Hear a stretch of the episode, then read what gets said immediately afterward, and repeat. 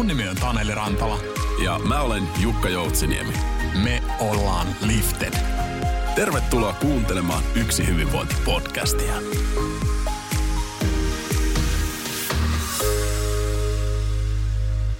Morjens vaan kaikille kuuntelijoille. Täällä tänään teidän seurana olen minä, Taneli Rantala, ja vieras, jonka ehkä, ehkä lukaisitkin, jonka nimen lukaisit tuosta jakson valitessasi. Tänään mun vieraana on psykologi, tietokirjailija, yritysvalmentaja ja juuri uunituoreen kirjan julkaissut Keskustelun voima kirjan kirjoittaja, mahtavan valovoimainen, inspiroiva Ilona Rauhala. Tervetuloa Ilona. Kiitos Taneli. Ihana viettää sun kanssa tämä seuraava tunti. Me tavattiin itse asiassa tuossa tota, tänä syksynä. Mä osallistuin tuonne Business Coach-koulutukseen, BCI-järjestämään koulutukseen, ja sä olit yksi, yksi kouluttajista siellä ja pääkouluttajana, ja jotenkin teit hirmu hienon vaikutuksen sekä totta kai niin asiantuntemuksella, mutta, mutta sitten myöskin läsnäololla ja semmoisella, semmoisella niin kuin keskustelukumppanina. Niin mulla tuli heti semmoinen olo, että nyt pitää kyllä Ilona pyytää meidän podcastiin vieraaksi. Kiitos. Ja mä olin kauhean ilahtunut, kun sä pyysit, koska tunne oli sillä tavalla niin kuin mone, molemmin puolin, että kyllä mä kanssa siinä ohjelmassa ihailin koko ajan sun tapaa olla, olla läsnä ja se on, sen takia musta on mukava nyt sitten saada olla yhteydessä sun, sun kanssa sen jälkeenkin. Mahtavaa. Meillä onkin tässä tämmöinen mielenkiintoinen teema, kun päästään keskustelemaan keskustelusta ja, ja katsotaan, minkälaista meta, metatason analyysiä tässä päästään vetämään sitten siitä, mutta, mutta tota, ei mennä sinne vielä. Mä haluaisin kuulla alkuun, että miten sun päivä on lähtenyt liikkeelle. No kiitos. Se on lähtenyt liikkeelle monenlaisilla tapaamisilla, että aamulla soittelin kollegan kanssa ja sitten mä oon ollut yhden hallituksen kokouksessa ja sitten äh, tavannut asiakkaita ja ehdin olla tuossa lounaallakin ja no niin. päivä on niin kuin siinä mielessä jo pitkällä. Onko tämä sellainen tyypillinen päivä sulla, miten sun päivät täyttyy normaalisti? Joo, että mulla on niin kuin kahdenlaisia päiviä, että mulla on niitä päiviä, mitkä täyttyy siitä koko päivän valmentamisesta, silloin se on tietysti hyvin erityyppinen. Ja sitten taas muut päivät täyttyy tällaisista niin kuin lyhyemmistä tapaamisista, coachaussessioista ja just erilaisista yhteistyöpalavereista. Että voisi vois sanoa näin, että kyllä se on, sanotaanko, keskustelua aamusta iltaan eri muodoissa kuulostaa hyvin vaihtelevalta ja, mm. ja rikkaalta semmoiselta niin kouluttajan elämältä. Mm. Itse Kyllä. voi samaistua. Joo, ja sehän on tässä työssäkin, niin kuin sä varmaan itsekin koet sen, mutta tässä työssähän on tietyllä tavalla parasta juuri se monipuolisuus, että se mm. auttaa, auttaa pitää hyvin vireessä. Kyllä. Ja tällä tavalla, kun pääsee fiksujen ihmisten kanssa juttelemaan, niin siinä tota, saattaa itsekin viisastua vahingossa. Joo, semmoinen sivuvaikutus. kyllä, kyllä. Joo. Näin se on. Tulee itsestäkin fiksu kuva, kun on fiksun ihmisen seurassa. Mutta nyt me ollaan molemmat tässä niin kuin keskenämme fiksuja. Näin on, näin on. Toivottavasti kuuntelijatkin ajattelee niin, ei pelkästään me. tota, äh, eletään vuodenvaihdetta. Mm. Ja, ja tota, tässä on startannut tammikuun hienosti liikkeelle ja monesti katsotaan katsotaan eteenpäin ja suunnitellaan isoja juttuja ja tästä tulee kaikkien aikojen vuosi tietysti tästäkin. Mutta olisi kiva kuulla, että viime vuosi oli niin erikoinen, niin, niin tällainen positiivisesti. Mikä meni hyvin viime vuodessa sulla? No, no kyllä mä oon tosi tyytyväinen siihen, miten mä omassa toimi, jos mä reflektoisin siis omaa tekemistä, mm, että mm. totta kai lähipiirissä oli paljon asioita, mitkä meni hyvin, mutta kyllä mä olen tyytyväinen siihen, miten, miten mä onnistuin reagoimaan siihen tilanteeseen heti päivästä yksi, että digitaalisten palveluiden ja, ja valmentaminen verkon yli ja sitten erilaisten digitaalisten palveluiden niin kuin aikaansaaminen siinä hyvin nopeasti, niin kyllä mä olen erittäin tyytyväinen siihen. Joo, digiloikkaa on otettu. Joo, joskin mä olen sitä henkilökohtaisesti jo valmistautunut siihen sillä tavalla pitkään, että se ei ollut jotenkin sillä tavalla, että se olisi tullut niin kuin puskista, että tällaista saattaa ja. tapahtua, että, että se on ollut niin kuin pitkän ajan tuotosta, niin sen takia mä olen niin kuin tyytyväinen, että nyt pääsi vielä sitten niin kuin implementoimaan niitä, niitä asioita, mitä on rakentanut. Ja koetko sä, että sä oot semmoinen ihminen, joka pystyy valmistautumaan ja, ja niin kuin katsomaan pitkäkatseisesti tulevaisuuteen? Mä oon aika semmoinen skenaario ja. henkilö, että ky- kyllä, mulla, kyllä mulla on, mun kaverit aina nauraa, että Ilonalla on aina monta 30 vuoden suunnitelma. Mä oon semmoinen skenaarioajattelija, että kyllä mä niin kuin seuraan paljon niin kuin tulevaisuus. Mm, en sillä tavalla, että olisin itse joku futuristi, mutta tykkään niin kuin seurata futuristia aj- ajatuksia ja niin kuin miettiä sitä, että mitä se tarkoittaa omalle työlle ja toimialalle. Hmm. Että sillä tavalla olen kyllä koko ajan niin kuin katse yhden askeleen edessä, pyrin olemaan, koska meidänkin alalla, niin kyllä mä ajattelen, että meidän rooli niin kuin tämmöisenä ulkopuolisina kehittäjinä on, on niin kuin olla hereillä siitä, että mitä työelämässä tapahtuu ja, mm. ja sitten, että me, me ollaan, pystytään auttamaan sit meidän asiakkaita, joiden kanssa täytyy koko ajan olla askeleen edellä, niin mä ajattelin, että se kuuluu tähän tämän työn luonteeseen myöskin, että ei niin kuin jotenkin elelle jossain puskissa. Kyllä, kyllä. Ja... että miten tässä nyt näin kävi. Näin on, näin on. Ja tämä, tämä tilanne mun mielestä hirveän hyvin kertoo ylipäätään siitä, että, että kouluttajan pitää kyllä, kyllä tietää, missä mennään ja olla tavallaan nimenomaan, nimenomaan askeleen edellä ja tavallaan ei missään laboratoriossa elää, mm. vaan olla hyvin tietoinen siitä, että miten, miten tämä tilanne vaikuttaa ihmisten elämään ja, mm. ja on, onhan tämä tuonut ihan uskomattomia haasteita, mm, haasteita meille, meille kaikille yksilöille. On ja kauhean yksilöllisiä haasteita, että riippuen sitten toimialoista ja että mm. tietysti itsekin tässä pääsee niin kuin seuraamaan niin sanotusti tragedioita, mutta sitten myöskin onnistumisia, että kun mm. On, näitä tiettyjä toimialoja, joihin tämä on vaikuttanut tosi paljon ja hyvin, hyvin traagisellakin tavalla, mutta sitten on myöskin sitä toista puolta, että paljon organisaatioita, jotka on päässyt niin sanotusti hyötymään tästä ja voinut mm. löytää itsestä aivan uudenlaisia voimavaroja, niin mutta sitten tietysti yksilöllisesti, niin monenlaisia elämänkohtaloitahan tässä nyt on ja, ja just näin. Kyllä, ehdottomasti. Mä heitin tuossa alussa tuommoisen ison litanian sun, sua kuvailevia titteleitä. Ää, olisi kuitenkin kiva kuulla vähän titteleiden alta vielä, että miten sä, miten sä tykkäät kuvata itseäsi? Kuka on Ilona Rauhala oikeasti? Tämä oli muuten ainoa niistä kysymyksistä, mitä, mihin mä yritin valmistautua, koska oh, tämä on aina paha jotenkin sillä tavalla. Mutta tuota, kyllä mä niin kuin päädyin sitten, että mä vastaisin niin kuin näin, että mä oon, mä oon jotenkin hyvin tavallinen ihminen, jolla on hyvin äh, tavalliset perustarpeet, jonka pyrkimyksenä on ennen kaikkea elämässä onnistua lähimmäisenä – että mm. mä ajattelen, että tuossa oli titteleitä ja ne on totta kai niitä ammatillisia, ammatillisia titteleitä, mutta sitten jos mä just ajattelen sitä, että kuka mä oon ihmisenä, niin, niin, niin se varmasti kuvastaa, että mun, mun niin kuin isona sellaisena, mitä mä oon elämän, elämässäni jaagannut, niin mä oon mm. jaagannut tasapainoa ja just hyviä yhteyksiä lähimmäisten kanssa, niin kuin sanoin, niin ne on asioita, jotka on mulle tärkeitä sit loppupeleissä. Ja, ja sitten nämä tittelit on ihan, ihan kivoja lisiä. kyllä, kyllä. Mutta en koe, että ne määrittää mua sit ihmisenä pelkästään.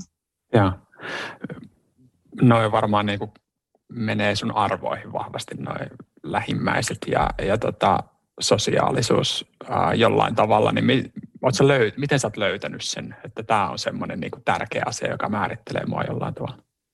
Niin mä ajattelen, joskushan ihminen nostaa arvoiksi asioita, joita, joka, joita, ei koe, jota ei koe lähtökohtaisesti itsestäänselvyytenä. Mm-hmm. Ja, ja se, että mä oon jaagannut tasapainoa, niin ehkä kertoo siitä, että tasapaino ei ole ollut mulle itselläni niin kuin jotenkin itsestäänselvyys, että mä oon hyvin vilkasluontoinen ollut ja, ja tavallaan tällainen niin kuin mielialatkin on, on vaihdellut paljon ja se on, se on mulle sillä tavalla tuttua nuoruudesta ja varhaisaikuisuudesta ja, ja koska sitä on niin kuin kokenut, niin silloin sitä on niin kuin tavallaan unelmoinut siitä, että voi kun elämä voisi olla semmoista, että on, on tasapainoa, niin silloin siitä, niin kuin va, sitä vaalii myöskin, että se ei ole mulle niin kuin itsestäänselvä asia. Ja sitä on mm. löytynyt hyvin paljon. Mutta myöskin ihmissuhteet, että varmaan elin sellaisen lapsuuden, jossa me matkustettiin paljon ja muutettiin paljon ja tavallaan nähnyt sen, että ihmissuhteet voi myös rikkoutua ja ne ei ole itsestään selviä. Ja, ja sitten nähnyt myöskin sitä, mitä ihmisille tekee se, jos hän ei elämänsä aikana huolehdi siitä, että on hyviä ihmissuhteita. Mm. myöskin sitten myöhemmällä iällä, niin jotenkin mä oon ajatellut, että se on mun mielestä niin kuin pelottava skenaario ja meilläkin on tietysti yksinäisyyttä paljon tässä maassa ja, enkä, ja, ja myönnän, että on varmaan itsekin kokenut paljon ulkopuolisuutta just sen takia, että nuoruudessa muutettiin niin paljon, että semmoinen niin kuin kuulu, kuulumisen kokemus ei ollut niin kuin semmoista itsestään selvää, vaikka on ollut hyvin paljon niin kuin yhteisöjä ja iso suku ja tiivis perhe ja niin kuin näin. Niin siitä, ja muistan, kun lähdin opiskelemaan, niin mä en suurin piirtein uskaltanut soittaa kenellekään ja pyytää, että tulisiko joku mun kanssa leffaan, koska mä en jotenkin osannut niin muodostaa niitä. Mä ajattelin, että se on mm. kauhean noloa sit, jos joku sanoo, että se ei tuu, niin sitten mm. mä varmuuden vuoksi en soittanut ja pyytänyt, että tavallaan sellainen, että sen on joutunut niin opettelemaan, että miten yhteys luodaan luon, luo, luontevalla tavalla nimenomaan siinä henkilökohtaisessa elämässä. Että ammatillisesti yhteyden luominen on ollut mulle sillä helpompaa mm. Kuin sitten tavallaan se ihan niin kuin ihmisenä yhteyden luominen. Erittäin mielenkiintoista. Hyvä mun mielestä tuommoinen knoppi tavallaan, että mitä me, mit, millä perusteella me valitaan loppujen lopuksi arvoja ja, ja mm. just, just tavallaan se niin kuin jonkun, jonkun asian puute tai semmoinen halu kehittää sitä, niin monesti, monesti löytyy sieltä. Inspiroivaa. Mm. Tosi hienoa Joo. ja varmaan ajan, ajan kanssa mm. nämä, nämä on rakentunut loppujen lopuksi. Kyllä, kyllä. Mahtavaa. Nimenomaan. Tosi hienoa. Tämä, tämä kertoo nyt paljon enemmän susta kuin tämä, tämä mun titteli litania. joo, no mutta on, se, on sekin hyvä. Mut niin, joo. Oikein hyvä, oikein hyvä. Tota, sä oot kirjoittanut kuusi kirjaa. Sä oot myöskin niin kuin ahkera, ahkera kirjoittaja ja, ja tota, tosi, tosi inspiroivaa kaikin puolin. Miksi sä päätit loppujen lopuksi kirjoittaa nyt tämän tuoreimman kirjan keskustelusta? Mm. Mm. Siinä on varmaan, tai siinä on monta syytä. Yksi syy on totta kai se, että kun mä niin paljon valmennan ikään kuin valmentamisen taitoja ja autan työkseni ihmisiä onnistumaan monenlaisissa keskusteluissa, niin sitten kun sitä tekee jotain työtä pitkään, niin, niin mulla on ehkä tarve sitten niin kuin jotenkin tehdä se niin kuin näkyväksi, että mikä on se mun approach tai lähestymistapa siihen asiaan, koska toi on kuitenkin niin kuin laaja aihe ja siitä on kirjoitettu paljon, niin, niin tota, jotenkin rupesin sitten huomaamaan, että mulla on jotain tiettyjä asioita, mitä mä niin kuin korostan ja halusin ne laittaa. Mutta sitten mä ajattelen, että Nykyään korostetaan tosi paljon niin kuin fyysisen kunnon hoitamista, mikä on tietysti meidän hyvinvoinnille niitä yksi tärkeimpiä asioita, että sen fyysisen hyvinvoinnin korrelaatio kokonaishyvinvointi on, on, on suuri, jos ei suurin. Mutta toinen on sitten kuitenkin myöskin se, että meidän ihmissuhteiden laatu. Ja, ja tota, ihmissuhteet rakentuu hyvin paljon keskustelujen varaan. Ja sitten kolmanneksi se, että jos ajatellaan, että työ muodostaa meille kauhean ison osan meidän niin elämää ja meidän identiteettiä, ja työssäkin me keskustellaan valtavan paljon, eli tavallaan me edistetään asioita keskusteluiden varassa, niin, niin mulla on jotenkin sellainen filosofia ja ajatus ja uskomus, että se, minkä laatuisia, laatuisissa keskusteluissa me niin kuin sitten aikaamme vietetään, niin sillä on tosi paljon vaikutusta meidän elämän kokemukseen ja meidän aikaan saamiseen ja ja hyvinvointiin myöskin. Mm. Sinänsä valtava teema, mutta loppujen lopuksi aika konkreettinen kuitenkin. Siinä mennään niin. käytäntöön. Niin, ja, siis, ja jos, jos mulla oli tarve just kirjoittaa ihan super yksinkertainen ja tosi käytännönläheinen kirja, ja. tai no, mitä nyt sitten kukakin käytännönläheisyytenä pitää, mutta jotenkin totakin teemaa voidaan tehdä tosi monimutkaiseksi ja sit on, se on tietysti kivakin teema, koska siitä voidaan ja varsinkin me psykologit ollaan hyvin taitavia tekemään asioista monimutkaisia, löytämään erilaisia nyansseja ja keksimään niille varsinkin vaikeita termejä, mutta tuota, loppujen lopuksi mä ajattelen, että että kun on itse niin paljon hyviä, hyvien keskustelijoiden kanssa saanut viettää aikaa ja sitten tietysti nähdä myöskin sitä, että miten keskustelutaidot kehittyy ja miten ne voi aika lyhyessäkin ajassa kehittyä, kun ihminen kiinnittää huomiota oikeisiin asioihin, niin kuin säkin pääsit seuraamaan sillä siinä koulutuksessa esimerkiksi, missä olit, että siitähän niin kuin näkee, näkee, että ihmisissä tapahtuu valtavaa kehitystä riippumatta siitä, että mikä on se lähtötaso. Kyllä. Niin se on vaan kauhean voimallista. Mm, mm. Ei, ei se niin kuin ole mitään, että se nyt on vaan jotenkin synnynnäisesti semmoinen hyvä tyyppi. Että et, en mä ainakaan itse koe olevani synnynnäisesti mitenkään eri, erityisen hyvä tyyppi, mutta se, että on opetellut jotain asioita, niin se parantaa tilannetta. Joo. Tota, o, o, tuleeko sinulle mieleen semmoinen yksittäinen hetki tai, tai tilanne, jossa sulle tulee semmoinen ajatus, ajatus, että vitsi, tämä keskustelu on kyllä itse asiassa semmoinen juttu, jota mä nyt alan viemään eteenpäin ja, ja auttamaan ihmisiä olemaan parempia keskustelijoita ja sitä kautta mm. hyötymään laajasti?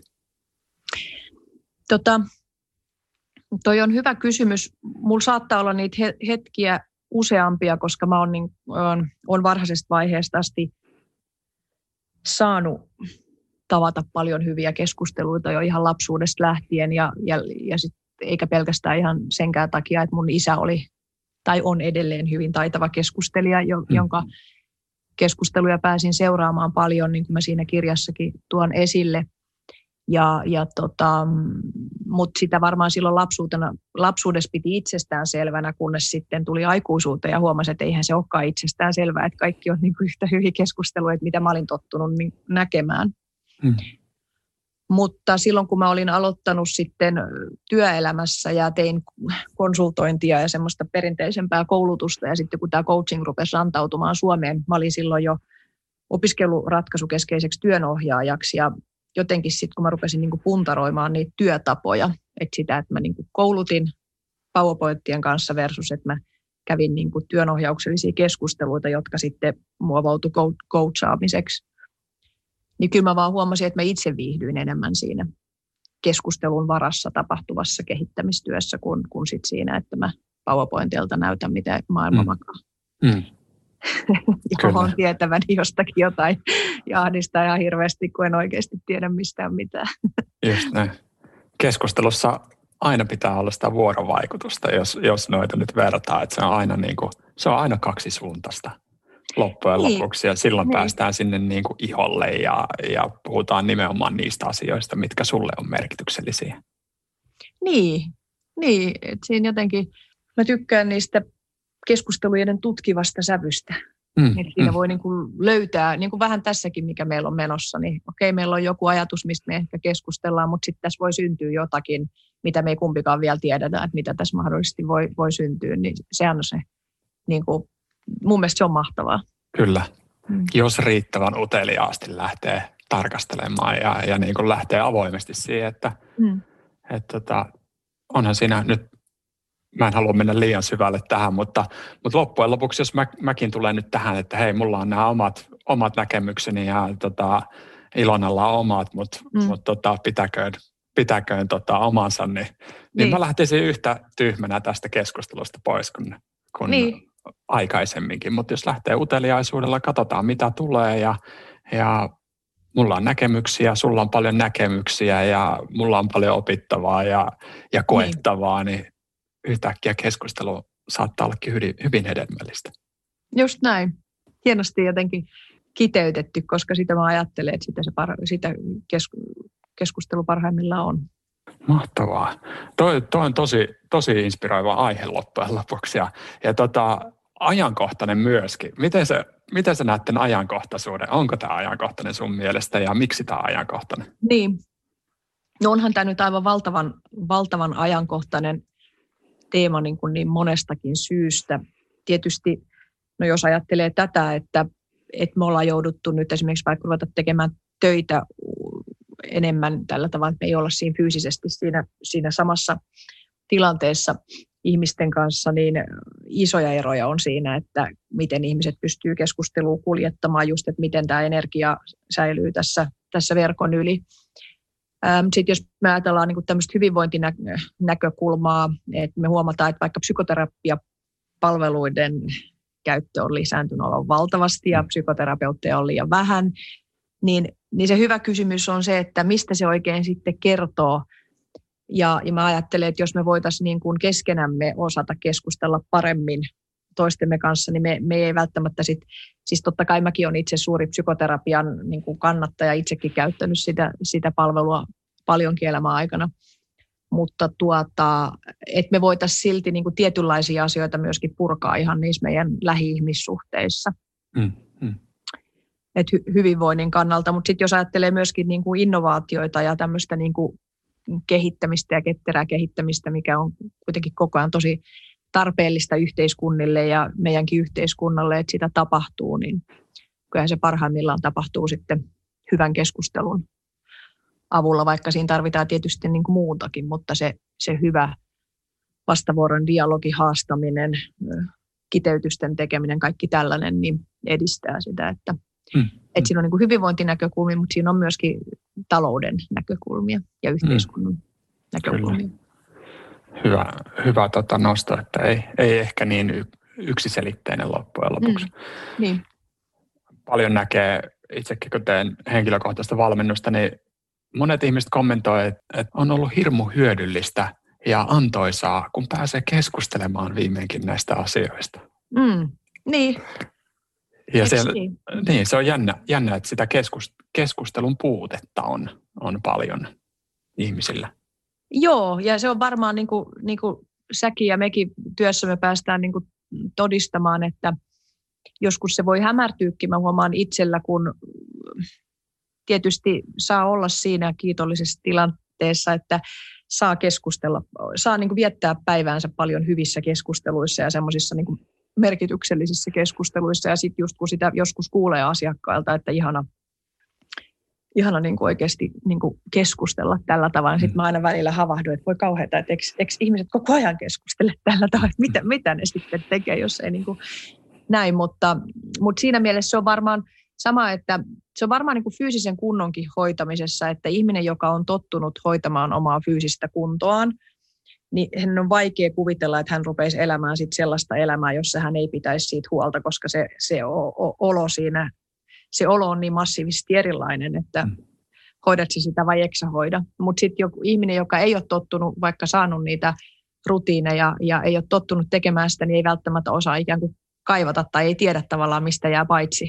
ja mm. jos tota, niin, niin siinä mielessä tuo keskustelu on mun mielestä vähän samanlainen asia, että siitä ei tietenkään voi, että toiset ei ole sitten vaan kokenut sitä, että mitä on olla hyvässä, miltä niin kuin hyvä yhteys tuntuu.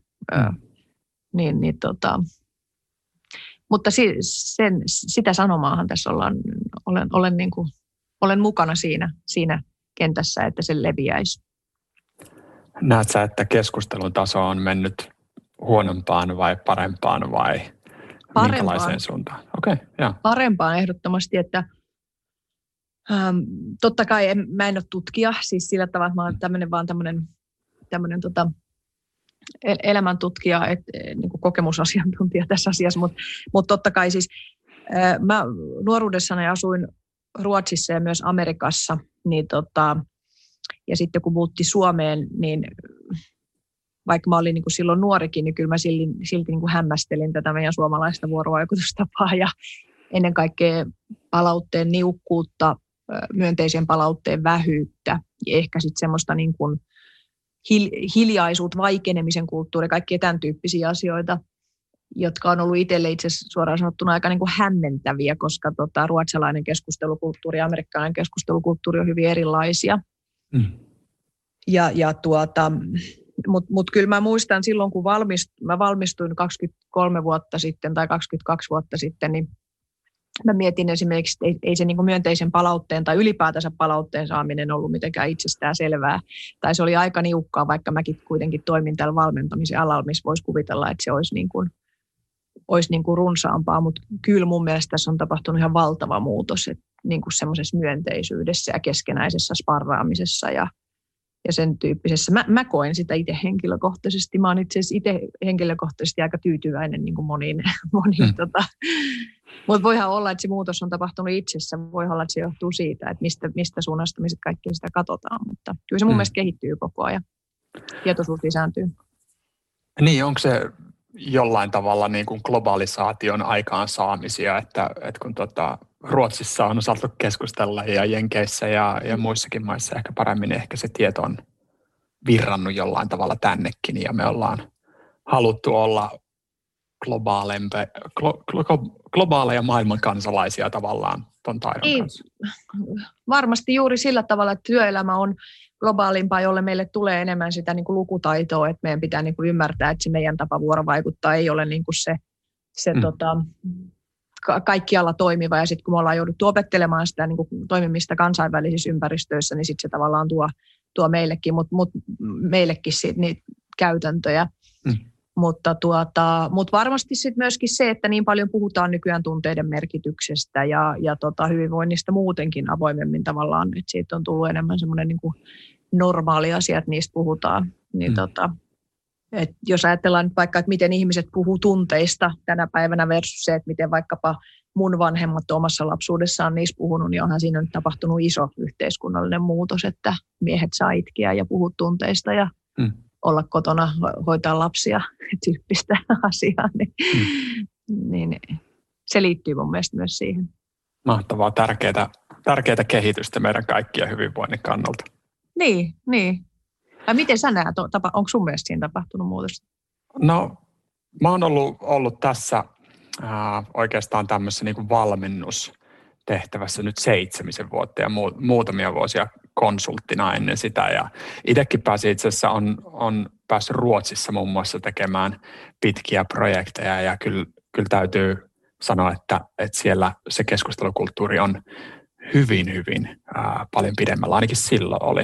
Mm. Mm, mun täytyy sanoa, että mä oon jotenkin itse valveutunut keskustelun, ää, keskustelun niin kuin voimasta ja siitä merkityksestä vasta myöhemmin. Että mä, en, mä en koe, että mä olisin ollut millään tavalla sosiaalisesti lahjakas mm. ää, silloin okay. nuorempana ja, ja lapsena. Et, et se, se on jotenkin niin kuin sit, sit sille ei ole tavallaan avannut silmiäkään tai miettinyt, että mitä, mitä se ehkä silloin oli.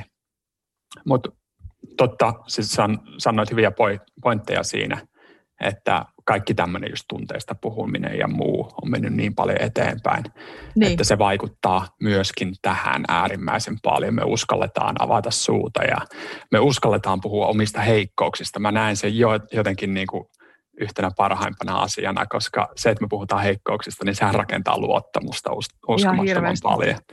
Ja, ja se on ollut semmoinen itsellä semmoinen ihan käänteen tekevä oivallus, että vitsi, että, että tota, hei mun ei tarvitsekaan olla täydellinen tai mun, mm. mun ei tarvitse piilotella näitä omia, omia heikkouksia, vaan mä voin olla tämmöinen kuin mä oon. Ja, ja tota, ihmiset luultavasti tykkää minusta loppujen lopuksi vielä enemmän, jos, jos mä niin. olen oma itseni. Niin. Ja toikin oli mun mielestä hyvä, kun sä sait, että sä et kokenut, että sä olisit ollut niin lapsena jotenkin sosiaalisesti erityisen taitava ja sitäkin on hyvin vaikea kuvitella niin kuin nyt, kun katsoo ja se, seuraa sua, koska sä oot, sä oot sosiaalisesti niin tavattoman taitava ja tota, erityisen taitava. Niin, niin tuota, Mutta sitten se voikin olla just jotenkin niin, että, että ihmiset, ja yksi, koska mäkin koen, että mä en ollut mitenkään erityisen, mä olin aika kömpelökin monella tavalla niin kuin so, sosiaalisesti ja niin, tuota, niin että onko se sitten niin, että ne, jotka on ollut sosiaalisesti ehkä lähtökohtaisesti taitavia, niin voi olla, että sitten myöskin tuudittautuu siihen omaan taitavuuteensa. Mm, että mm. sitten me, jotka ehkä ei olla lähtökohtaisesti oltu siinä niin suvereeneja, niin me joudutaan vähän niin kuin näkemään vaivaa, ja sitten kun me nähdään vaivaa, että me huomataan, että se tuottaa tulosta, niin sittenhän mm. sitä niin kuin innostuu siitä asiasta, että hei, tämä on joku asia, missä mä voin kehittyä, että mahtavaa, ja tämä niin kuin parantaa mun niin kuin monia asioita elämässä. Kyllä, kyllä. Niin, tota, näin se, näin se voi olla ja ehkä tästä voisi vetääkin johtopäätöksenä sen, että tämä ei tule sieltä äidin maidosta tai, tai geeneistä, että tämä on ää, opeteltava taito. Mm. Ehkä, jo, ehkä joillain on paremmat lähtökohdat siihen semmoiseen niin sosiaaliseen kyvykkyyteen voisi, voisi kuvitella, mutta loppujen lopuksi niin on meillä paljon tehtävää yksilöön. Niin mä ajattelen, että se sosiaalinen kyvykkyys voisi olla ihan sama, että kenellä on niin paremmat lähtökohdat vaikka tuota fyysiseen hyvään kuntoon. Mm. Että totta kai sitten kun me mennään niin kuin urheilussakin huipulle, niin totta kai siellä sitten se biologia ja geeni, geeni, geenit sitten tekee niin kuin eroja, että kuka vaan pystyy johonkin suoritukseen. Et, et varmasti ihmisillä on niin kuin lähtökohtaisesti myös erilaisia herkkyyksiä sosiaalisesti Mm, mm. Mutta loppujen lopuksi on kuitenkin aika paljon sen kasvatuksen tuomaa. Ja siinä me ollaan tietysti kauhean eri, eriarvoisessa asemassa, että minkälaiset lähtökohdat me saadaan siinä perusperheessä. Kyllä, kyllä. vaikuttaa, vaikuttaa valtavasti ja hienoa oli itse asiassa kuullakin toi, toi että sun isä on inspiroinut sua, sua mm. niin keskusteluihin monella Joo, tapaa. ja äiti, äiti myös, mutta että Joo. kyllä mo- molemmat hy- hyvin erilaisia keskusteluita, mutta molemmat omalla tavallaan hyvin taitavia. Mm. Upeata.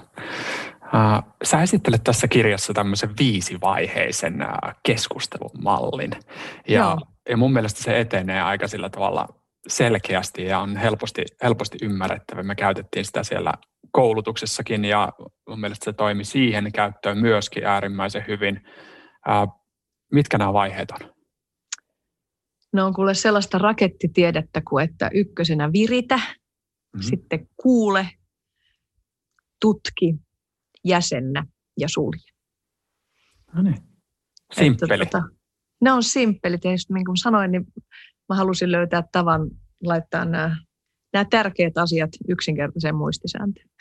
Jos lähdetään sieltä niin kuin parilla lauseella muut niin kuin käymään mm. nämä vaiheet läpi. Nyt, nyt en odota, että sä referoit sun kirjaa tähän niin. Niin kuin, ää, täysin, täysin, mutta niin kuin, mit, mitä tämä virittäytyminen tarkoittaa?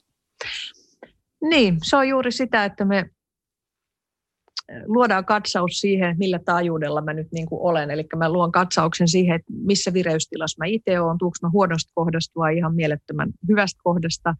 Ja olen kiinnostunut siitä, että mistäköhän tunnelmasta se toinen tulee. Mm.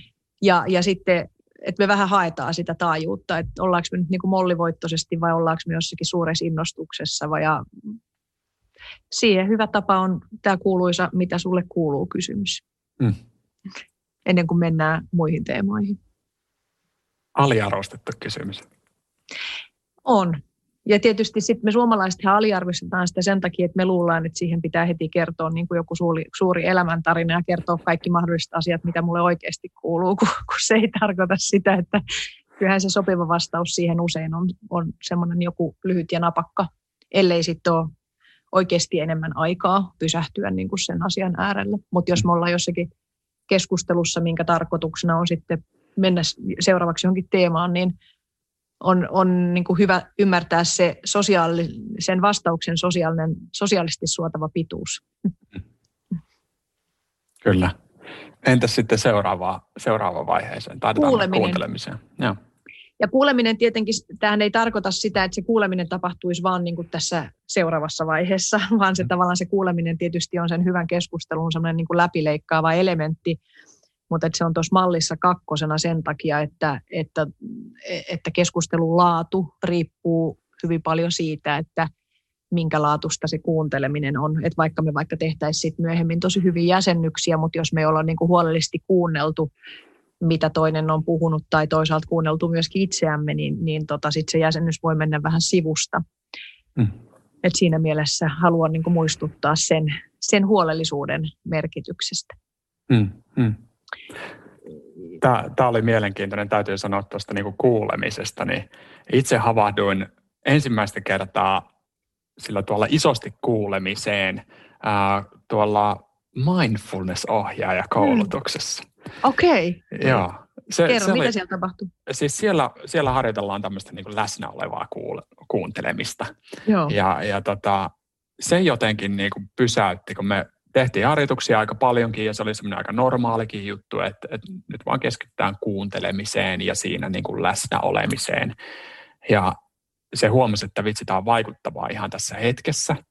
Ää, se jollain tavalla luo yhteyttä ihan äärimmäisen paljon – mutta sitten, sitten myöskin, että t- tätähän voi käyttää ihan niin kuin tämän, tämän koulutuksen ulkopuolellakin. Joo, joo. Jo, että ei ole vain tämmöinen, mitä me tässä laboratoriossa nyt demonstroimaan. Niin. Että niin. Jännä Et, eksperimentti. Kyllä, että yllättäen, yllättäen nämä keskustelut menee jotenkin niin kuin eri tasolle ja mä niin kuin nautin näistä paljon enemmän ja jollain tavalla se lataa mun akkuja ja näyttää siltä, mm. että toi toinenkin ihminen nauttii tästä paljon enemmän. Tämä on niin kuin paljon kaikilla tavalla paljon laadukkaampi keskustelu jos mä nyt jätän kaiken muun ja oikeasti kuuntelen. Ja toi on hyvä, mitä sä sanoit, että se nimenomaan lataa akkuja, koska silloin me, me, tunnistetaan se, että onko kuuntelu huolellista. Me tunnistetaan se siitä, että onko se keskustelu voimauttavaa. Mm. Ja yleensä sen pystyy jos kuunteleminen on, on, on huolimatonta, niin se niin kuin tavallaan syö meidän energiaa molemmin puolin.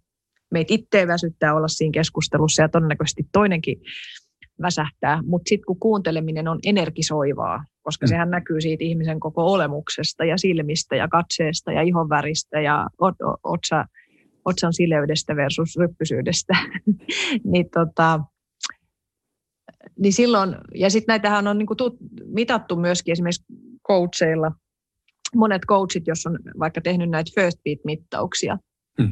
niin sanoo, että, että tota, silloin kun he coachaa, niin he on niin kuin tosi semmoisessa lähes samanlaisessa tilanteessa kuin silloin, kun he meditoi. Ah, okay. Joka on silloin niin kuin tosi palauttavaa. Ja sitten kun monet just esimerkiksi multakin kysyy, että se on tosi väsyttävää tehdä tuommoista työtä, missä sun pitää kuunnella koko ajan, niin, niin välillä on sillä, että voi kumpa sä tietäisit, kuinka paljon se niin kuin ener- energisoi, koska silloin se on tavallaan meditaatiota samalla, kun sä kuuntelet huolellisesti, mm. jolloin mm. se on tosi semmoista virkistävää. Että se Joo. ei väsytä, väsytä kontaktissa oleminen ei väsytä. Upeeta. Tämä on niin kuin motivoivaa sekä niin. itselle ja, ja uskon, että, että monelle muullekin, että, mm. että, että nyt vaan heitetään se meditaatio tuonne romukoppaan ja aletaan kuuntelemaan. Niin, mutta silloin, mutta toi just kun sä sanoit, että esimerkiksi sä oot käynyt tota sitä koulutusta mm. nyt, koska jos mä niin mietin sitä, että kun mä seurasin sua siinä meidän koulutuksesta, Mm. Niin kyllähän sun tavassa olla siinä, kun sä kuuntelet, niin, niin sun tapa, tapa kuunnella on, on äärimmäisen energisoiva. Ni, niin se, että, että sä oot sitten käynyt tämmöistä läpi ja tavallaan niin kuin huomannut, miten energisoiva on, niin, niin sehän heijastuu ympäristöön. Kiva kuulla, kiitos. Ja, ja se heijastuu ihan ekasta minuutista lähtien, kun me laitettiin ne kamerat päälle, niin, niin tavallaan se, se, vaan, se, on, se on jännä, miten sä niin mä tiedän, sä, säkin varmaan kun sä koulutat ja valmennat, niin sä näet niin kuin ryhmästä tavallaan, että kuka, sä vaan si, siitä ihmisten katseesta näet, millä tasolla he kuuntelee. Ja se on, se on mielenkiintoista, kun sitä niin kuin oppii havainnoimaan. Niin mm. tota, mm. Sitten sitä vaan ihmettelee, että miksei kaikki tee niin. ja mm. sitten, sitten kun siihen ihmisiä kannustaa ja opettaa niitä peruslainalaisuuksia, niin se näkee oikein, miten sen koko ryhmän, niin kuin, siihen tulee ihan erilainen semmoinen niin kuin energiataso. Kyllä. Ja sitä samaa energiaa ei voi saada, jos siellä tota videokonferenssissa näkyy ainoastaan ne nimikirjaimet. Tai Joo, säkkipäässä, niin kuin sanotaan kollegojen kesken. Että jengi tuli taas säkkipäässä kokoukseen. Kyllä, kyllä. kyllä tuli, tässä, niin. niin. Täytyy kannustaa kyllä, että niin kuin kuva, kuva päälle. Se on jotenkin, ihmiskontakti on hirmu tärkeä meille tässä. Niin, näissä. ja totta kai on, on tietysti tilanteita, missä se ei ole tarpeellista. Mm. Joskus voi olla kiva pitää kävelypalavereja tai jotakin mm-hmm. sen tyyppistä, missä sit se kontakti voi olla, olla, olla niin kuin hyvä, mutta tota, monessa tilanteessa niin mone, monessa tilanteessa se auttaa silloin, kun se on niin kuin mahdollista. Kyllä, kyllä. Sitten mennään kolmanteen vaiheeseen. Mennään tutkimaan, eikö niin? Joo, tutkiva ote. Että se, semmoinen, jos me ajatellaan, että parhaimmillaan hyvä keskustelu auttaa meitä itse, kukakin laajen, itse kutakin laajentamaan meidän havaintokykyä ja perspektiiviä.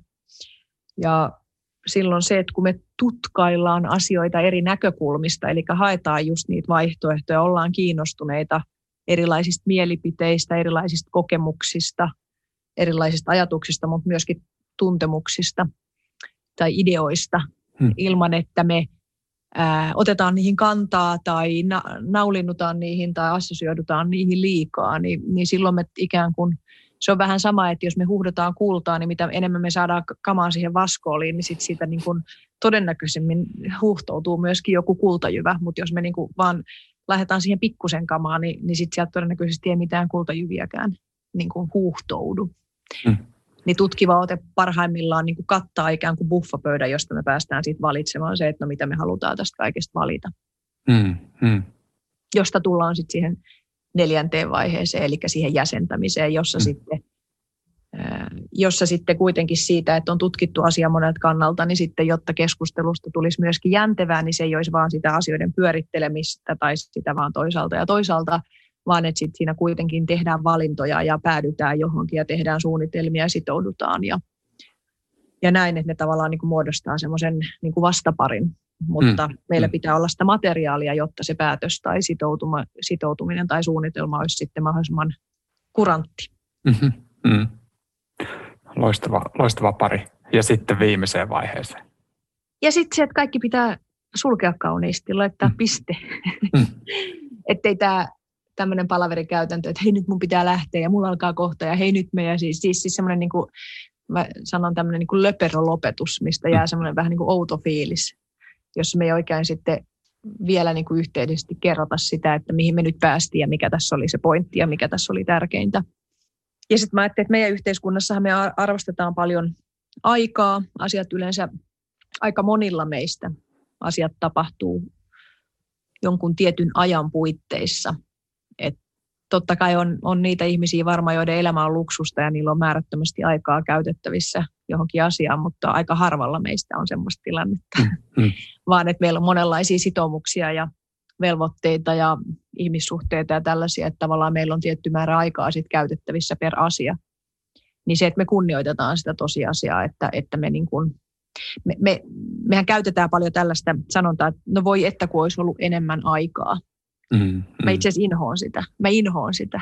niin kuin, että aivan, ajattele, voi että kun lehmät lentäisi. Mm.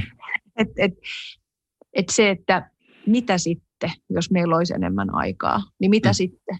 Mm. Ja rehellisesti sanottuna mä en usko, että se ratkaisisi yhtään mitään. Et ainakin itse ajattelen, että kun on sit joskus tota, on niitä tilanteita, että tuntuu, että nyt on paljon aikaa, niin yleensä esimerkiksi mä saan paljon vähemmän aikaiseksi silloin, kun on paljon aikaa. Kyllä, kyllä. Mutta sitten kun on tiukka aikataulu, niin sit sitä tulee niinku tehdyksi. Et siinä mielessä tota, sen takia se sulkeminen tekee, niin kuin, mä että tilanteiden päättäminen on esteettistä. Mm. Just näin, joo. Legendaarinen Parkinsonin laki, aikaa menee aina just sen verran, kun sitä on varattu. niin, niin, niin yleensä. Harvoin sitä menee vähempää. Niin, niin ja se nä- näkyy kyllä tota, niin. tuolla kaikkien kalentereissa. Että tota, jos, jos on semmoista niin palaveriputkea itselleen aikatauluttanut ja antanut, mm. antanut siihen tilaa, niin sitä, sitähän se sitten on, että mennään, juostaan palaverista toiseen ja, ja tota, ei koskaan lopettaa ajoissa. Mutta mm. mä tämmöinen niin hyvin konkreettinen juttu, mä, mä tykkään sanoa, että kaiken mitä pystyy tekemään 60 minuutissa, niin pystyy tekemään 50 minuutissa. se, se on hyvä, kun sä sanoit tuon, koska mä oon tänä vuonna ajatellut yrittää haastaa itseni siihen, että – että mä lopettaisin tapaamiset 5 tai 10 minuuttia aikaisemmin. Mm, mm. Totta kai silloin, kun mä teen niin kuin coachausta ja silloin se on niin kuin maksettua aikaa, niin mm. sanotaan, että mä en, mä en ikään, voi, ikään kuin voi palvelun tarjoajana niin kuin automaattisesti omalta puoleltani lyhentää sitä. Mm. Mutta tavallaan kaikki semmoiset tapaamiset, mitkä olisi mahdollista, että vaikka siihen varataan se tunti, niin sitten nyt varsinkin, kun me ollaan paljon Teamsissa ja Zoomissa ja etänä, niin kyllähän se on niin kuin kiva, jos siihen jää se viisi minuuttia, koska on paljon ihmisiä, jotka buukkaa ne sitten – heti suoraan alkavaksi seuraavan tapaamisen, niin se voisi olla semmoinen meidän kaikkien kollektiivinen haaste tälle vuodelle, että Tuo on ihan loistava. Kaiken, minkä voi tehdä 60 minuutissa, voi tehdä myös 50 minuutissa. I like it.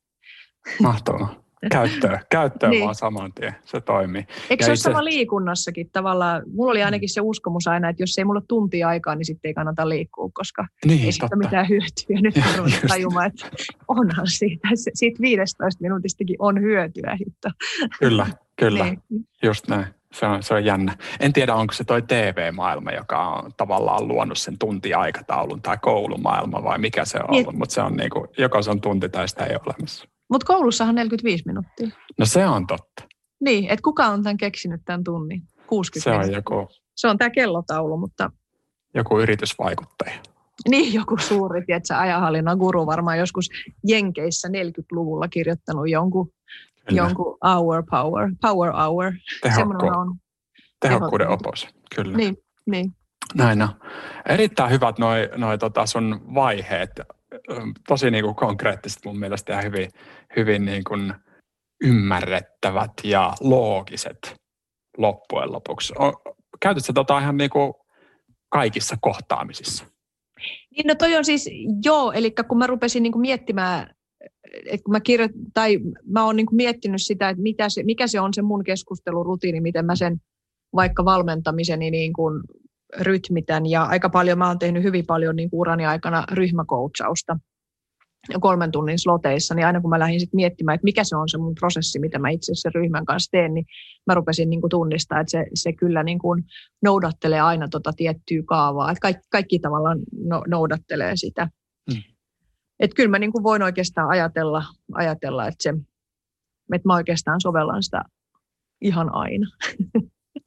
se on vähän niin kuin niin kuin mun mies tekee, on tuolla Tenniksen parissa, niin kun mä rupesin mm. tajumaan, että niin Tenniksessäkin, niin nehän puhuu koko ajan siitä, että miten menee lentolyönti ja miten menee kämmen ja miten menee rysty ja miten menee syöttö ja miten menee iskulyönti. Tai miten, niin kuin tavallaan ne puhuu koko ajan, että oletko sitten aloittelija tai mm. kehittynyt, niin koko ajan ne niin kuin siitä samasta asiasta, sama asiaa jankkaa. Niin ja. mä ajattelin, että kyllähän se tähän keskusteluunkin voidaan soveltaa. Että jotakin, jotakin samoja elementtejä me siinä toistetaan, joko, joko huonosti tai hyvin.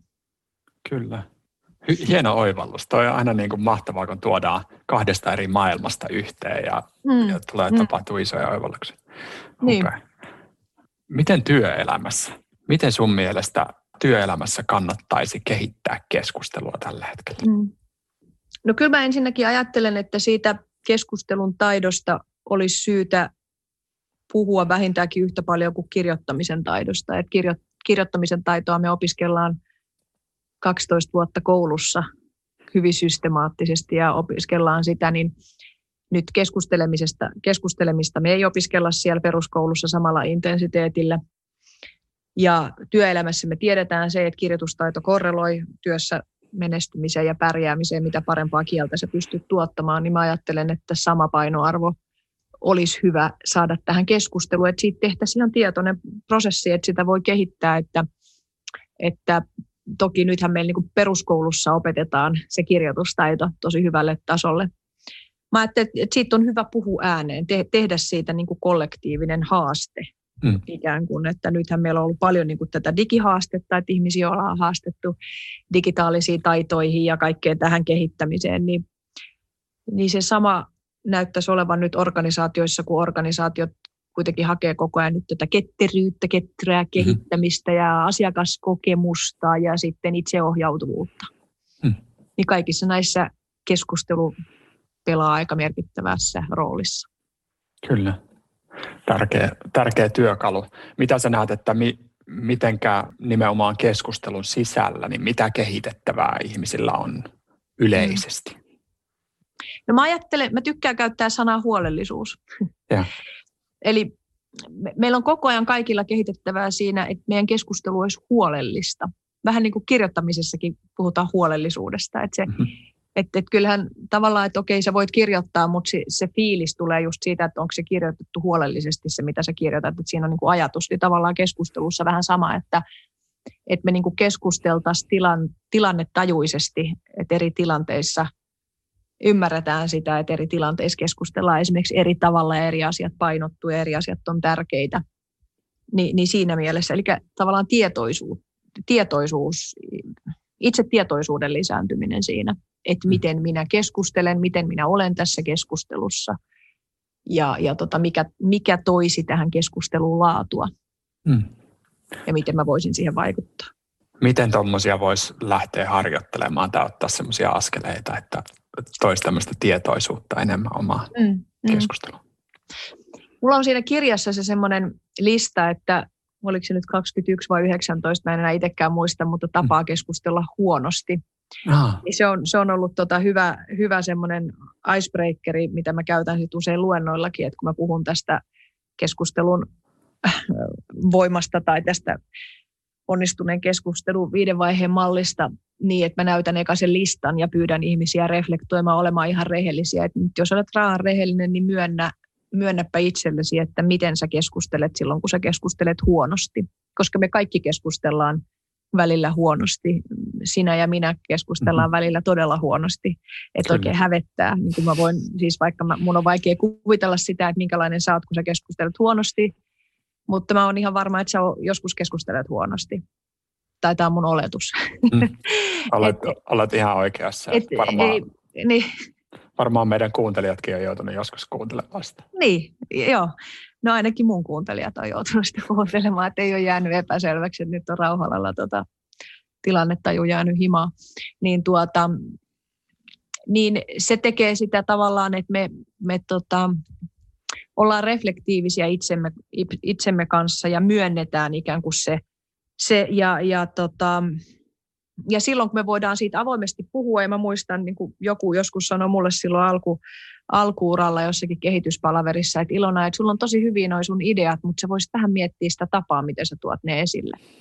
Niin se on ollut kauhean arvokas palaute mulle, koska mä olin innokas ja mä oon ollut kova haastamaan ja mä oon ollut varmaan todella innokas. Mutta mm. sitten se on niin kuin tullut niin kuin esiin tämmöisenä päällepäsmäryytenä ja, ja tämän tyyppisenä, niin, niin se, että joku vanhempi kollega sieltä vähän niin kuin laittoi peiliä mun eteen, että ehkä pikkusen kannattaa tuohon myöskin tuohon tyyliin panostaa. Mm. niin, niin tota, se on ollut aivan äärimmäisen arvokasta, niin mä ajattelen, että työyhteisössä ylipäätään se, että keskustellaan keskustelemisesta ja keskustellaan siitä, että miten me keskustellaan ja minkä tyyppisiä tilanteita meillä on ja mm. luodaan niitä pelisääntöjä ja treenataan. Että jos, jos sitten tuntuu, että siis pelisääntöjen pelisäännöthän ei ratkaise välttämättä mitään, jos ei ole kykyä sitten toteuttaa niitä. Että jos se, että me vaan päätetään, että kuunnellaan, mutta jos sä et osaa kuunnella laadukkaasti, niin se päätös ei vielä niin kuin paranna sitä. Mm. Mutta mm. sitten treenataan ja annetaan palautetta. Mm. Ja kultivoidaan ikään kuin se, että, se, että jossakin organisaatiossa perustetaan jotain kirjallisuuspiiriä tai luetaan aiheeseen liittyviä kirjoja ja, ja re, niin kuin näin, niin, niin kun, kun se ei ole kuitenkaan mitään rakettitiedettä. Mm, mm. Et mun, mun mielestä esimerkiksi Excelin käyttö on hyvin paljon vaikeampaa. En tiedä. Itselleni huomattavasti helpompaa ainakin. Onko sä Excel, Excel-ihminen? Ihmisethän ne vaikeita on. Onko sä oikeasti Taneli Excel-ihminen? Kyllä mä oon, joo. Kyllä mä tykkään, oh. nautin siitä ja tota, lataa minun akkuja jopa enemmän kuin hyvä, hyvä keskustelu. Mä kadehdin kär, sua. Kärjistetysti. Mä kadehdin sua. En Musta tiedä, se on kauhean vaikeaa. En tiedä, onko siinä kadehdittavaa. Onhan se vähän surullista. Mä oon ruvennut kyllä tykkäämään Exceleistä, mutta mä en edelleenkään osaa laatia niitä itse, mutta mä luen niitä sujuvasti. Joo, joo. Auttavasti. Kyllä, kauniit Excelit on melkein yhtä kauniita kuin kauniit äh, keskustelut ja, ja tota, mm. semmoiset. on niissä ainakin ne asiat järjestyksessä. Et mä, oon, mä oon oppinut arvostamaan niitä, mutta mulla ei ole itselläni siinä kauheasti osaamista. Mm, mm. Tämä, on, tämä on tosi mielenkiintoinen oikeasti toi ylipäätään tämä, että miten organisaatioissa voidaan keskustelua kollektiivisesti muuttaa ja, ja, mm. tota, ja niin kuin joillekin se on helpompaa Excel-tyypeille, meille se voi olla vaikeampaa ja ihmisen, ihmis, ihmisille se voi olla helpompaa, mutta meillä on kuitenkin niitä yhteisiä tapoja, joita me ollaan juurrutettu vuosien ja vuosien ää, kvartaaleja ja kvartaaleja ajan. Ää, millä tavalla me saadaan sitä junaa ohjattua vähän sinne niin kuin toiselle raiteelle ja, ja tota, purettua tämmöisiä vanhoja käytäntöjä. Mm.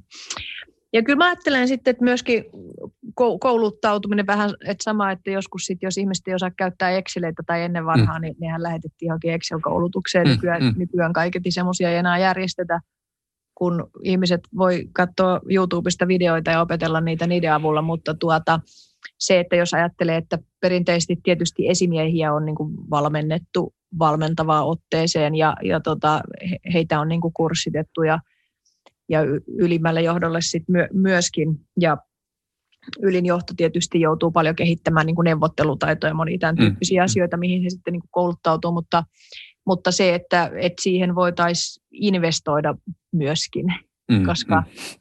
koska jos, et, et siinä mielessä mä näen sen, näen sen kuitenkin samanlaisena taitona kuin vaikkapa kielitaito, että ei se vaan, että nyt me päätetään yhdessä, että me ruvetaan, meidän korporaatiokieli on ranska. Mm. Niin se tavallaan, että se ei ole se päätös, vaan se on se skilli, mikä kehittyy harjoittelemalla ja tekemällä, niin silloin meillä pitää olla niitä foorumeita myöskin, miten me sitä skilliä kehitetään. Että meillä on joku proseduuri ja systematiikka siihen, että se ei ole vaan sillä tavalla, vaikka totta kai se pitää olla myöskin ihmisten omalla agendalla ja että ihmiset tekee sitä omalla vapaa-ajallaan, mutta että sitä aletaan edellyttää. Niin kuin muutama, muutamia vuosia sitten, se on joskus ehkä kahdeksan vuotta sitten, niin mä, mä lanseerasin, tai Jarkko Rantasen kanssa tehtiin tämmöinen, että, että me nähtiin tulevaisuuteen ja sanottiin, että todennäköisesti kymmenen vuoden päästä pidetään hassuna sitä, että että tota, meillä on aikaisemmin ollut sopimuksia, työsopimuksia, josta ei ole sovittu mitään siitä, että millä fiiliksellä sä tuut töihin. Mutta että mm. tulevaisuudessa se on todennäköisesti ihan normi, että siitäkin sovitaan, että me tullaan niin hyvällä fiiliksellä töihin tai niin ainakin kontribuoidaan siihen ilmapiiriin. Ja me lanseerattiin tämmöinen tunnesopimus, että, että yhteisö voi tehdä tunnesopimuksen, että miten mm. niin kuin tunteita käsitellään tai miten niitä kohdataan, niin mä ajattelin, että, että se liittyy, tämä keskustelun voima on ehkä sit seurausta siitä, että kun mä rupesin miettimään, että no millä tavalla me sit voidaan niin kuin siihen ilmapiiriin ja tunnetilaan vaikuttaa, niin, niin sehän mm. tapahtuu nimenomaan sitten, että mä halusin niin konkretisoida sitä, että, että se ilmapiiri kuitenkin muodostuu niiden kohtaamisten laadusta mm, mm. ja keskustelujen laadusta, ja silloin se on se skilli, mi- mihin meidän pitää niin kuin kes, kes, keskittyä yhdessä. Et mä ajattelen, mm. että toi kirjakin on varmaan niin kuin sitten johdannainen siitä, että, että mitä se sitten voi olla käytännössä. Mm. Mun mielestä sä oot hieno esimerkki siitä, että itsessään se niin kuin hyvät keskustelutaidot ja semmoinen niin kuin osaaminen keskustelukumppanina jo itsessään vie tätä asiaa eteenpäin. Että se aiheuttaa semmoista pientä dominoefektiä, että, että jos tästä on kiinnostunut tästä aiheesta ja, ja pystyy sitä omaa keskustelua kehittämään, niin se kyllä kehittää sitä yhteistä keskustelua siinä samalla myöskin. Kyllä, kyllä, kyllä silloin, on niin kuin valtava, valtava vaikutus suuntaan jos toiseen. Vähän niin kuin toisenkin suuntaan, että jos ajattelet, että on kahdeksan ihmistä ja yksi siinä sitten niin kuin murjottaa ja osoittaa mieltään ja on tosi mm. jotenkin semmoinen niin kuin ei-kontribuoiva, niin se vaikuttaa siihen ryhmän ilmapiiriin valtavasti. Mutta toisinkin päin, että sit jos on joku ryhmä, joka on vähän niin kuin kohmeessa ja sitten siinä yksi ottaa niin kuin jotenkin roolia ja haluaa, haluaa niin kuin lähteä sitä niin kuin kontribuoimaan, niin yhden ihmisen merkitys ilmapiirille voi olla valtava myös myönteiseen suuntaan, että ei vaan mm. niin kuin negatiiviseen suuntaan. Kyllä.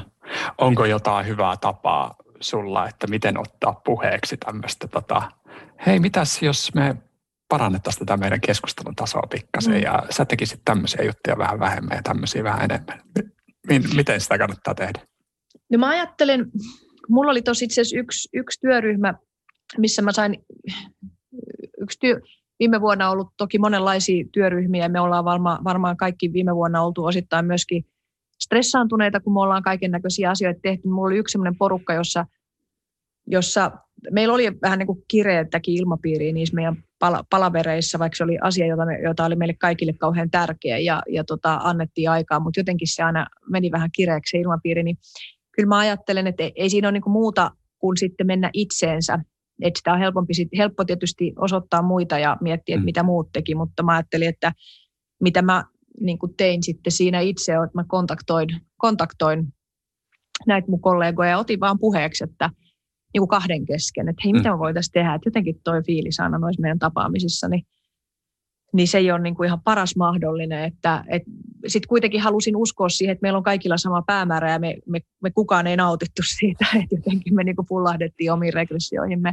Mm. Niin ihan katsoo itse, itseensä sitten, että ainakin mä tein sitten niin, että mä niin kuin myönsin – itse, että mikä mua oli harmittanut ja mistä mä mm. olin ehkä loukkaantunut tai mikä oli niin kuin mut turhauttanut. Ja sitten kun mä olin turhauttunut, niin sitten mä ehkä en, mitä me, näin, niin, niin se, että sä palaudut koko ajan itse, että mitä mä mm. voisin mm. tehdä, missä mun pitää nyt katsoa itse. Sehän on niin kuin mm. nöyryttävää sitten niin kuin mennä siihen, kato sä oot just kirjoittanut kirjan keskustelun voimaa, ja sitten sä löydät itseäsi, että miten meni noin niin kuin omasta mielestä. Mutta mm. ei siinä ole musta vaihtoehto, että se on hirveän helppo sanoa, että mitä jonkun toisen pitäisi tehdä. Mm. Mutta mut kyllä mä ajattelen, että ei si, kyllä se pitäisi koko ajan vaan katsoa, että miten, mitä mun pitäisi tehdä. Kyllä. Ja se on kuitenkin vaan se, mihin me voidaan vaikuttaa. Just ja jokuhan on sanonut näin, että on tämmöinen lause, että jos on jossakin työyhteisössä tai porukassa ajattelee, että ei oikein pidä jostain tyypistä, niin sit se paras tapa on sit se, että sit siihen kannattaa tutustua. Niin yleensä mm. sitten sä löydät sieltä sen, että no mikä meitä niin kuin yhdistää ja mm. missä me ollaan samalla aaltopituudella ja ja niin kuin, tavallaan semmoinen se hyvän tahtoisuuden uskominen kuitenkin siihen, että me ollaan niin kuin loppujen lopuksi kuitenkin aika, kyllä me ihmiset ollaan aika hyvän tahtoisia loppujen mm-hmm. toisiamme kohtaan ja mm-hmm. uskoa siihen, että mm-hmm. ei me kukaan niin kuin pahan tahtoisuuttamme olla joskus äh, huonolla tuulella. Kyllä, kyllä. Ja toi mun mielestä jollain tavalla tosi niin kuin armollista kuulla sulta myöskin mm. tämä, että myöskin sulla on näitä huonoja keskusteluja välillä. Ja, niin. ja, ja sitten, että et se itse asiassa, että me myönnetään se ja me ollaan valmiita avoimesti keskustelemaan siitä, mm. niin sehän meitä vie eteenpäin. Mm. Et jos, jos me niin kuin nyt tava, ajateltaisiin, että jos sä ajattelisit, että nyt kun mä oon kirjoittanut tämän kirjan, niin mä oon niin kuin maailman paras keskustelija ja, ja tota, niin. tämä on niin kuin tässä, niin luultavasti se sun taso keskustelijana pysy samana tai lähtisi mm. siitä vähän taantumaan, mutta nyt kun sä oot avoin, niin se keski, kehittyy koko ajan. Niin ja joku sanoikin, että, että yleensä ihmiset kirjoittaa, tai hyvä tapa miettiä se, että mistä haluaisi kirjoittaa kirjan, on se, että mitä haluaisin itse oppia. Mm. Niin kyllähän vaikkapa mullekin se, että mä nyt olen tässä keskusteluvoimasta kirjoittanut kirjan, niin kyllähän se jotakin kertoo siitä, että mulla on ollut tarve oppia sitä asiaa. Mm. Että, ja ja niin kuin iso, iso intressi. Kyllä. Että niin kuin mä sanoin siinä alussa, että jos tässä nyt vaan oman persoonan varassa olisi pistänyt menemään, niin, niin tota, ei, ei, tässä ihan hirveän hyvin olisi, olisi niin kuin käy, käynyt. Mm, erittäin, erittäin inspiroiva. Vuoden alussa meillä on valtavasti aina intoa ja halua ja vähän mm. liikaakin pöydällä, pöydällä näitä kehittämisen alueita. Jos nyt kuitenkin jollain tavalla kolahti tämä keskustelun kehittäminen ja, ja semmoinen on ihan varma, että monilla ihmisillä on nyt semmoinen vähän semmoinen, että olisi, olisipa hyvä tässä astua vähän askel eteenpäin, niin mikä on semmoinen yksi askel, mm. millä voisi keskustelua itse kehittää? Mm. No ensinnäkin tietysti kannattaa lukea tai kuunnella tuo mun kirja. Mm-hmm.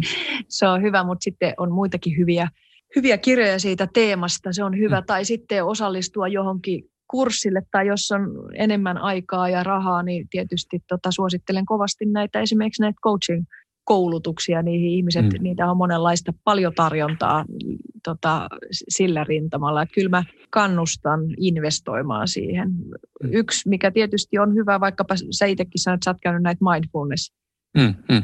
kursseja, koulutuksia, niin ne on, ne on myös hyvä tapa tulla tietoiseksi itsestä, että monet ihmiset saa niistä ja tai se on monelle ihmiselle lähtölaukaus tai sitten monet ihmiset toisaalta menee myös sinne syventämään syventämään sitä. Mutta sitten se yksi yksinkertainen tapa on, on vaikka vaan se, että ottaa puheeksi lähipiirin kanssa sen, että hei, miten, minkä, miten me muuten keskustellaan, minkälaisia meidän keskustelut on ja lähtee niin kuin myöskin keskustelun varassa reflektoimaan tai kysymään palautetta ystäviltä mm. siitä. Mm. Mutta että kehittymisen mahdollisuuksia ja paikkoja on, on, on valtavasti, kun niitä haluaa löytää. Toi on valtava, tai molemmat valtavan hyviä, investoiminen ja, ja sitten oikeasti kysyminen. Mm. Aina mm. kannattaa kysyä, kysyä niin. lähemmäisiltä. Ne monesti näkee sellaisia juttuja, millä me ollaan vähän sokeita. Joo, Joo varsinkin sit sellaiset lähemmäiset, jotka oikeasti me, meistä välittää. Et joskushan me ajatellaan, että ne, jo, meidän läheiset ihmiset voi olla joskus raakojakin sillä, siinä palautteessa, mutta sehän johtuu vain siitä, että koska ne on niitä, jotka meistä välittää. Et sitten jos ihmiset sanoo, että no ei sussa mitään kehitettävää, niin silloin ehkä siinä on kysymys siitä, että ne ei nyt jaksa nähdä sitä vaivaa, että mm. ne niin kuin haluaisi ruveta muotoilemaan palautetta, joka voi myös olla kipeätä. Mm, kyllä, kyllä. Ja sitten helpompi sanoa, että ei, kun sä oot just, just nyt hyvä, että ei, ole mitään, ei, ei mulla ole mitään palautetta. Just ne, just ne. Niin.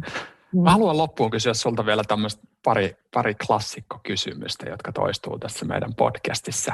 Kuka inspiroi sinua? Oh, ai niin, toi oli se kysymys, mitä mä jäin niin kuin miettimään. Että, mutta mä voisin, tämä on hirveän varmaan tylsä, mutta mä ajattelin, että kyllä, kyllä mua inspiroi luonnollisesti valtavan paljon mun lapset.